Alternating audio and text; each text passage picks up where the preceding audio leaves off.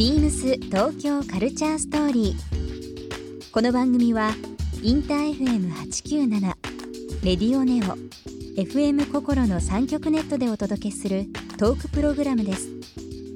案内役はビームスコミュニケーションディレクターの土井博志。今週のゲストはライターの磯部亮です。主にポピュラー音楽と社会の関わりについて執筆しているライターの磯部亮さんをお迎え。日本におけるヒップホップやラップミュージックのお話。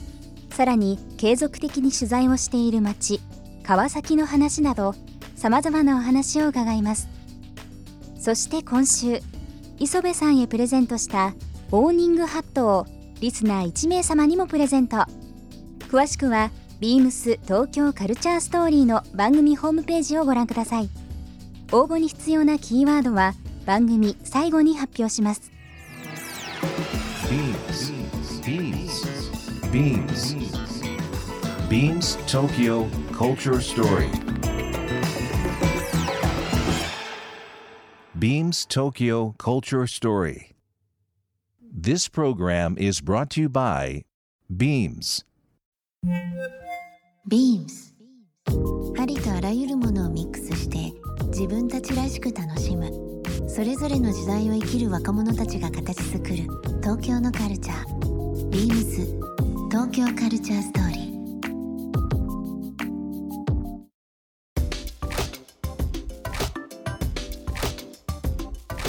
どうですか？そのライター目線あの、で街を切るというはい。言い方あれですけども、はい。東京以外にはい。最近ちょっとこの辺の街面白いっていうのがあったりんあったりしますか？えっ、とそれは音楽とまた？な音楽でも構いませんし、はい。はいはい最近なんかこうちょっと気になったり足よく運んでる。まあ都内でも構いませんけども。あのーまあ一つにめちゃくちゃ近所が面白いなって思ってて、うん。今自分は世田谷に住んでるんですけど、えその世田谷から川崎にずっとそのウルボ川崎を書いてる時は、えうん。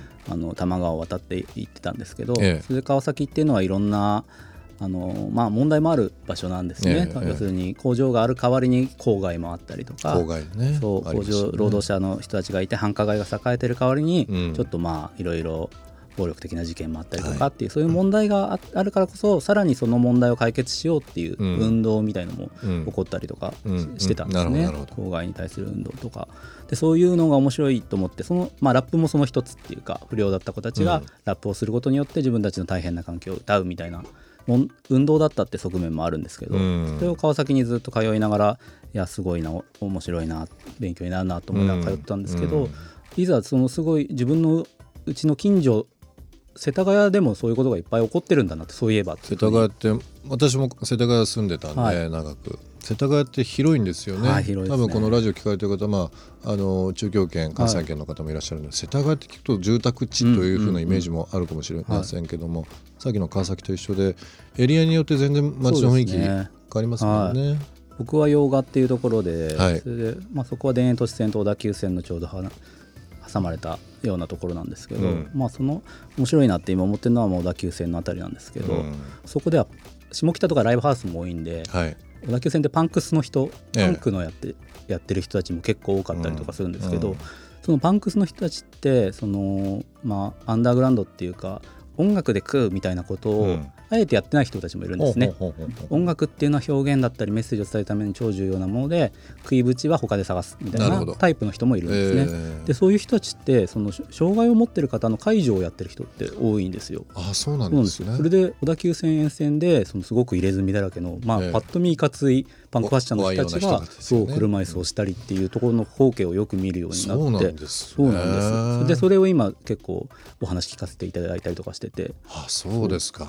あ今じゃあここしばらく取材そもの取材もされてて、並行していろんなものをやってるんあですよ。そうですか、はい。なんかその街の背景とかねいろいろ考えると面白いですね、その川崎もの話ありましたけど、まあ、工業地帯でとはい。いう部分があって、なんとなくこう治安が悪いとか、えええことあるんですけど、はい。なんかいろんな意味で早飯とかあの夕方からあの早飯仕事終わった人たちがえはいお酒飲むという需要もあるということもあるので酒屋がそのまま飲み屋だったりとかね。なんかこう川崎グルメは最高ですよ本当に。焼肉も焼肉も美味しい居酒屋もいいところありますし。しあはい。と南部北部、はそれぞれ川崎っていう市場ありますけども、ええ。僕もよく行きますけどね、はい。まあなんか築地はもちろんすごいんですけど、川崎の南部市場や、まあ、特に僕北部市場行ってたんですけど、もう正月のね 仕込みももちろんそうなんですけど、東京に出てきてそういう市場に触れ合ってっていうイメージ全然わ湧いてませんでした、もう川崎で事足りるってそいう。うそうそうそうそうそう。まあね大きい町ですからね本当に。大きい町ですからね、まあでも川崎にしてもその世田谷の話にしてもそうなんですけど、僕ちょっと気になったのが、はい。あのまあサイゾー、えーはいの方でですね、えー、と記事として書いてらっしゃってます、静岡県の磐田市の、はい。えー団地初のラップはいはいはいはい。という記事を書いてらっしゃいましたよね。これもまあ一つの町エリア、そうですねえー磐田市とはいいう部分なんですけど、これはどうい。うこれは場所の選び方だったんはいですか、東新町団地っていうところなんですけど、はい。その東新町団地は住んでる方が半分が日系ブラジル人の方で、はい。もう半分はもう日本の高齢者の方っていう状態になってて、うん。要するに町自体はちょっと過疎化が進んでるんですけど、ええ。そこに工場労働者として入ってきた日系ブラジル人の方々でにぎわってるっていうようなバイクの組み立て工場とかね楽器の工場とかいろいろ静岡、えええねヤマハにしかりいろいろありますけどね。90年に入管法っていう法律が改正されて、ええそこで日系2世の方たちあのとか3世の方たちがブラジルから戻ってくる形で日本にうん。あので働き始めるっていうのがあったんですけど、そこで定住したのが、まあ、例えば群馬のだったりとかい。静岡だったりとか、はい。そういう工場が自動車関係の工場があるところに行くっていう。工場がね、はい。ありますしね。あるんですけどさらにその子どもたちが今はもう二十歳とかになってるような年齢で、うんうんうん。その子たちはもう日本見た目は確かにぶ日系ブラジル人って感じなんですが、もう本当に日本語で育ちそう日本語で暮らしてるっていう人たちなんですけど、うん。うんその人たちが今ラップを始めてるんですね。あー。で東新町団地っていうのも日系ブラジル人だったり日系ペルー人だったりとか、ええ。あと日本人も入ってるんですけど、うん。そういう団地で育そういう団地で育った子たちが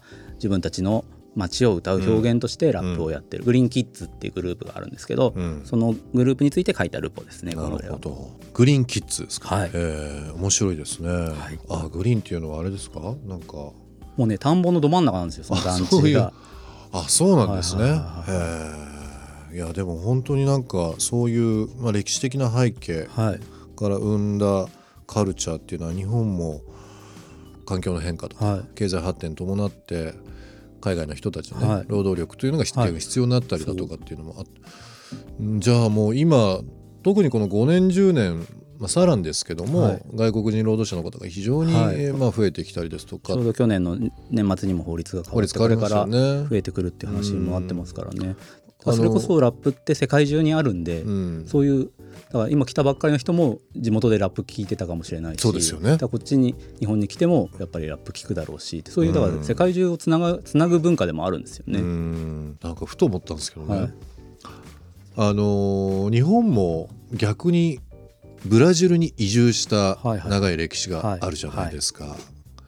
その時って日本の音楽とか、日本の何か文化とかって、そのブラジルで、はいまあ、もちろん何か残ったりとかっていうのははい。もちろんニュースとかで見たことありますけど、音楽とかってどうなんですかね？そうですね。実は今ブラジルってええ。結構日本のロックの人気っていうのがあ日本のロックですか、はいはい。はいはいはい。日本のロックバンド。要するに今世界中でヒップホップラップがドーンと来ていて、うんうん。このほとんどアメリカのねチャートなんて、はい。ラップヒップホップが埋め尽くしてるみたいな状態でだからこそ日本はロックバンドがずっと人気だからガラパゴスだみたいに言われるんですけど、は海外ツアー行くととブラジルですごい人気だったりとかして。いその正確になんか調べたりとかしてるわけじゃないんですけどひょっとしたら日系の人が多かったりとかするそういうバンドをずっと聴いてきたみたいな歴史が反映されてたりとかもするのかもしれないですよね。えーちょっともちろんブラジルにラもラップあるんですけどね。ね、はいありますもんね、はでもちょっと面白いですね。そうなんでね。かその民族という単位で考えていたとしても。人間ってやっぱ世界中を回っていくっていうものだと思うのでね。そのところどころで文化ができたりちょっと変化していったりっていうのは面白いと思うんですよね。ビームス東京カルチャーストーリー。ゲスト磯部亮さんにプレゼントしたオーニングハットをリスナー1名様にもプレゼント。応募に必要なキーワード「ルポ」を記載して番組メールアドレス beams897 アットマークインター FM.jp までご応募ください。詳しくは番組ホームページまで。beams ビームス立川ショップマネージャー石谷康則です。ビームス立川では7月7日までアイランドスリッパのモアバリエーションイベントを開催中です。通常展開していないモデルを一堂にご覧いただけるほか、ビームスの別注モデルも合わせて販売しています。期間中にアイランドスリッパをご購入のお客様に濡れたサンダルを入れるのに便利なドライバッグを差し上げます。数に限りがございますので、お早めにご来店ください。beams 東京カルチャースト Beams Tokyo Culture Story. This program was brought to you by Beams.